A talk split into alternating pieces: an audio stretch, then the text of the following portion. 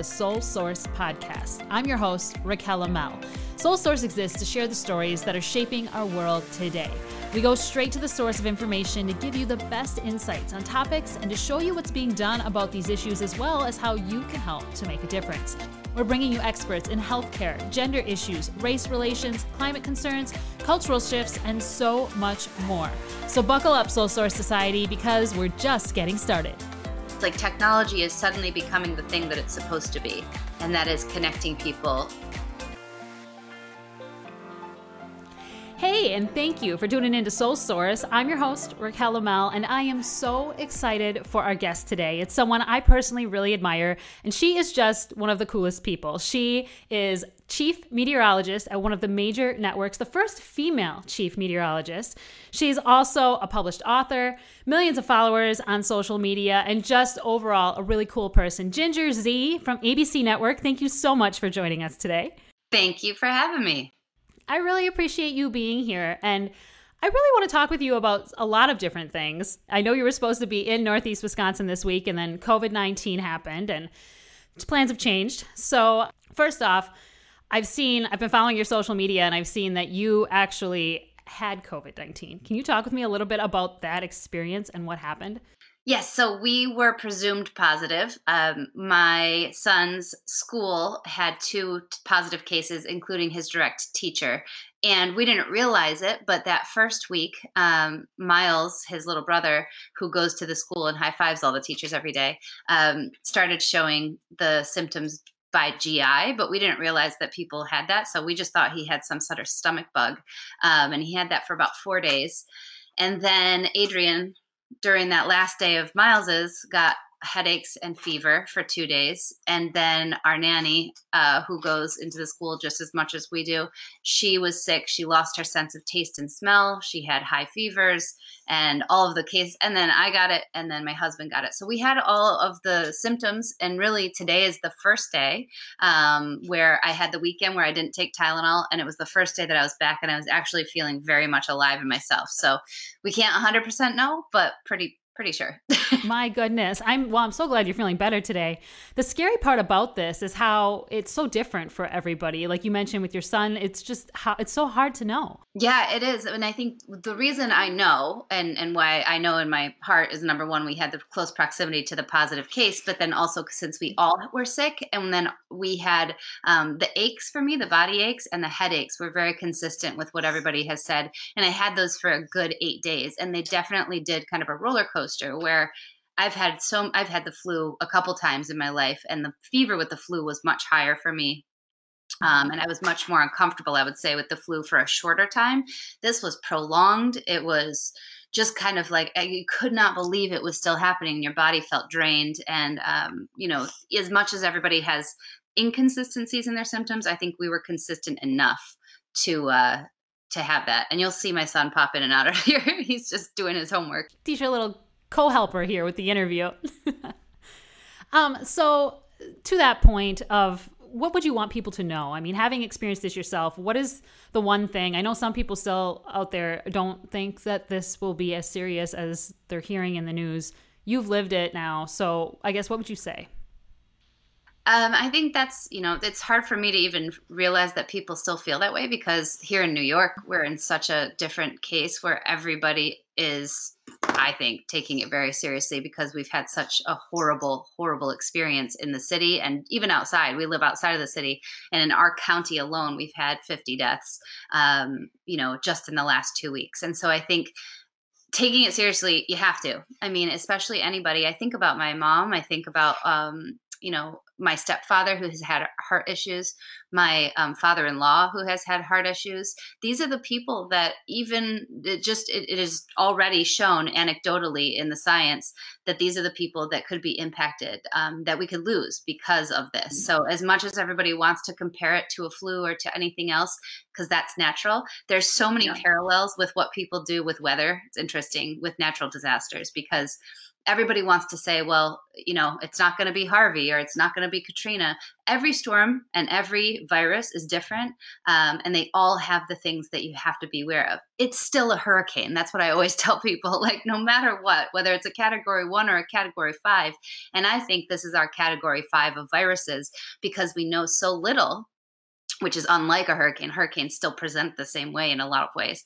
Um, we just know so little about this virus and so much to learn, and it has such mm-hmm. capability of spreading so quickly. That's what we've seen. So, I would highly uh, hope that uh, you know everybody starts to, if they haven't already, taken it very seriously, just for the sake of others, if not yourself. For sure. And that parallel you made with a hurricane is such a good one. I it's such a good way of laying it out. There's a lot of parallels with science, like how people just the science we do know uh, with this mm-hmm. virus, people for some reason don't want to believe it, and it's like, nope, that's that's science. So I think that's the hard part in meteorology. That is the case too, where yes, there's variabilities, but we're giving you the information that we have. Our technology and our science has come so far.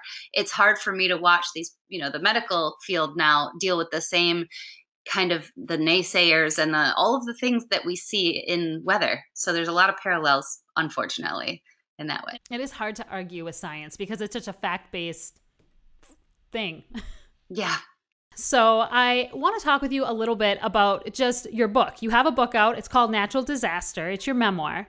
And I was reading this and I was blown away at some of the similarities between what I was reading in your book and what's going on here with COVID 19. But I want to know how you came up with that title, Ginger Natural Disaster. What made you go and do that? So, that was the easiest title ever to write because it's exactly who I am. Um, I cover them and I am one because that's the true uh, reality of my life, the parallels that have happened is every storm I go to, I'm the first person people see. I am um, right in their face after a tornado takes their home and their daughter, you know, something so drastic, and I am right there. And I've been able to study in a strange way how people react after a storm. And storms are not just in our atmosphere that are in our life and i've been able to make these parallels with what i see out in the field covering the storms with what i've dealt mm-hmm. with in my own life and that's really what the book is about is about at the end people go usually when i show up they're in shock and then they go through kind of like a either a sadness or a anger phase and they it's like seven you know parts of Some grief phases of grief yeah. and at the end they get to the gratitude and you'll see that people will say, oh, they're coming together. And it's so cliche, but it's true. If it's a flood or if it's a wildfire, if it's a hurricane, if it's a tornado, doesn't matter because I've seen every single one dozens of times. Everybody acts the same. Humans act the same. And that's what gave me the first indication that I wasn't alone because I started applying all of those to the things that have happened in my life, to the actual personal disasters that I've dealt with. And I came up with the one mantra that has gotten me through it all. And that's that storms and clouds can't last forever. They can't and they won't. It's not how the atmosphere works and it's not how life works. So, as dark as it might be, there has to be sunshine. Sunshine is necessary to make a tornado tornado has to go away and leave room for sunshine. It's it's you know from my science mind that's what makes the most sense and that's what helps me get through um, in some of those moments. That's just the comparisons are incredible. And natural disasters they don't have to be weather. We're living in one right now with covid-19 and what is it about these natural disasters? You mentioned a couple and this one now. What is it about these that humbles people and makes you really take things into perspective? It is the basis of life, right? So it takes you down. It it it gets rid of all the superfluous things and it mm. settles you and focuses you and makes you really sit and and not just live in the moment, but observe the moment, um, figure out what is important. I, I'm still dealing with this in this COVID thing, as I think everybody else is, because we're at the beginning of it. Um, right. It's such a crisis, and it's so. This is what's different: is in a storm, it's usually most of them are pretty fast. You know, you lose your home and your loved one in an instant, and even if you know it's coming, it happens very fast. This is like a slow, fear-driven um, it is a little different that way. Uh, you can protect yourself. That's the similarity, but there's there's so many unknowns that I'm still trying to figure out. You know, the economic impact. The I worry so much about the people I know in my life that have lost their jobs, that have um, what that's going to end up doing down the road, even in our own jobs. I don't know where I'm going to be at in six months if they're going to say, you know what, we're just going to do without weather. It just doesn't work for right now. I don't know. I don't know. There's a lot of questions I have. So I think being able to focus is the positive. Being there's a lot of great things that come out of it, um, but then the preparation it's like a, it's a jolt and a change from from what we were all seeing. So I'm going to take it just as seriously as everyone else, but then play in the backyard with my boys and enjoy every second of it. Try to for sure. Do you think? I'm just curious. Do you think there will be some changes or some?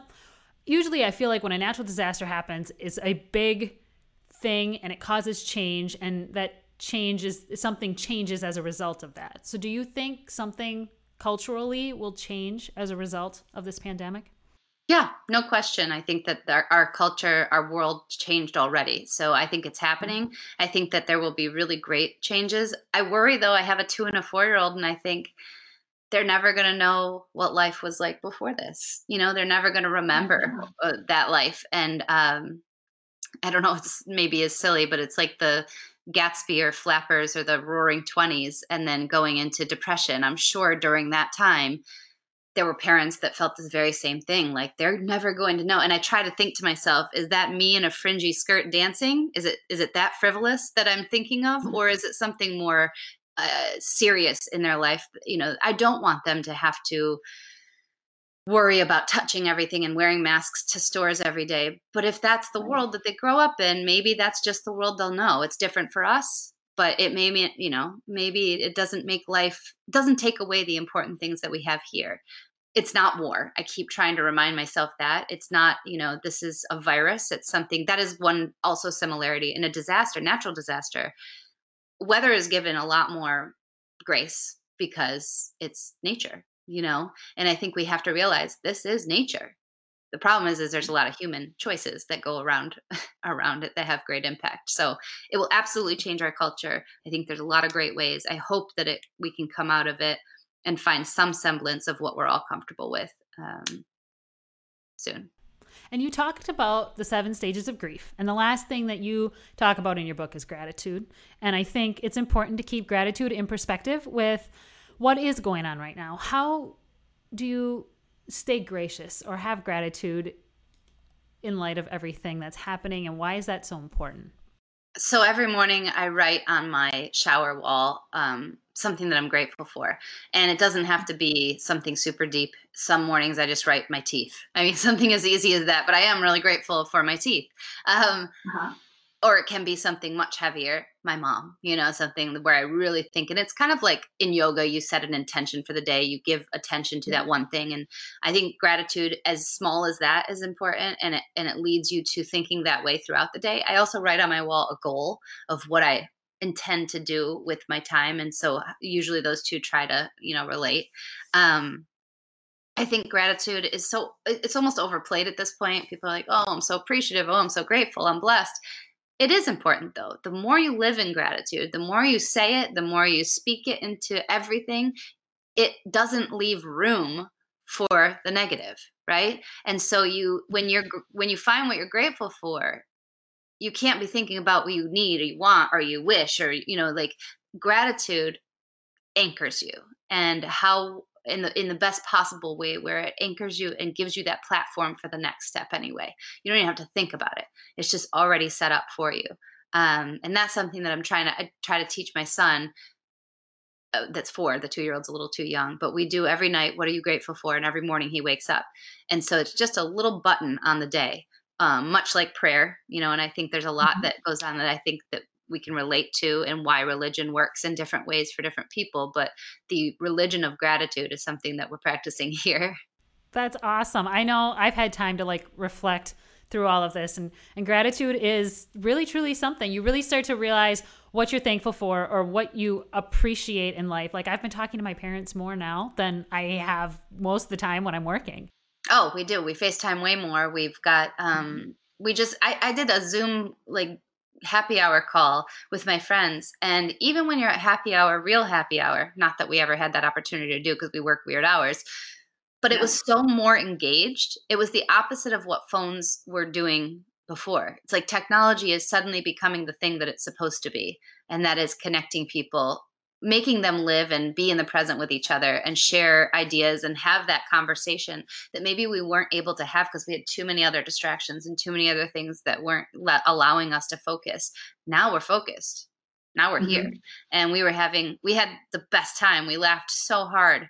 We, you know, and and having and it made me grateful that I had those friends to do that with. Yeah, it's because before it was like you would go and you would do happy hour, you'd be on your phone the whole time. I feel like that was everybody was always on their phones, and now and it'll be so awesome to see when we come out of this. yeah. Yes, right. And I just think when we come out of this too, when people do get back together, there'll be a new appreciation for that, and I really hope that you know we keep that going. Thank you, Ginger, so much for taking the time to talk with me today. I really appreciate you sharing everything, and I think the advice you gave is really, really great. I really hope we get to do this again. I hope so. Thank you, Raquel. Hopefully, I see you in Oshkosh sometime soon. Sounds good. Thanks, Ginger. All right, bye. Guys, if you like this interview, don't go anywhere because this was only part one of a two part interview with Ginger Zee. We're digging deeper into her life in the coming weeks, and we're going to talk about her battle with depression and abusive relationships, and overall, just what she wants people to know about her. So stay tuned into Soul Source because that is coming your way. It's going to be a really, really good episode, and I promise you're not going to want to miss it. If you're not subscribed to Soul Source yet, what are you waiting for? You can find us on major apps where podcasts are hosted, including Stitcher, Spotify, Google Podcasts, and Apple Podcasts. Go on and give us a review and also subscribe to our show. Share the show with a friend if there's something you like, and if there's something you want us to talk about, just let us know. You can find us on our Facebook page called the Soul Source Society. It's our secret Facebook page that we interact with listeners on, share special content only seen in that group, talk about shows, get ideas for future podcasts, and overall, we just have a good time. That's Soul Source Society on Facebook. We hope to see you there.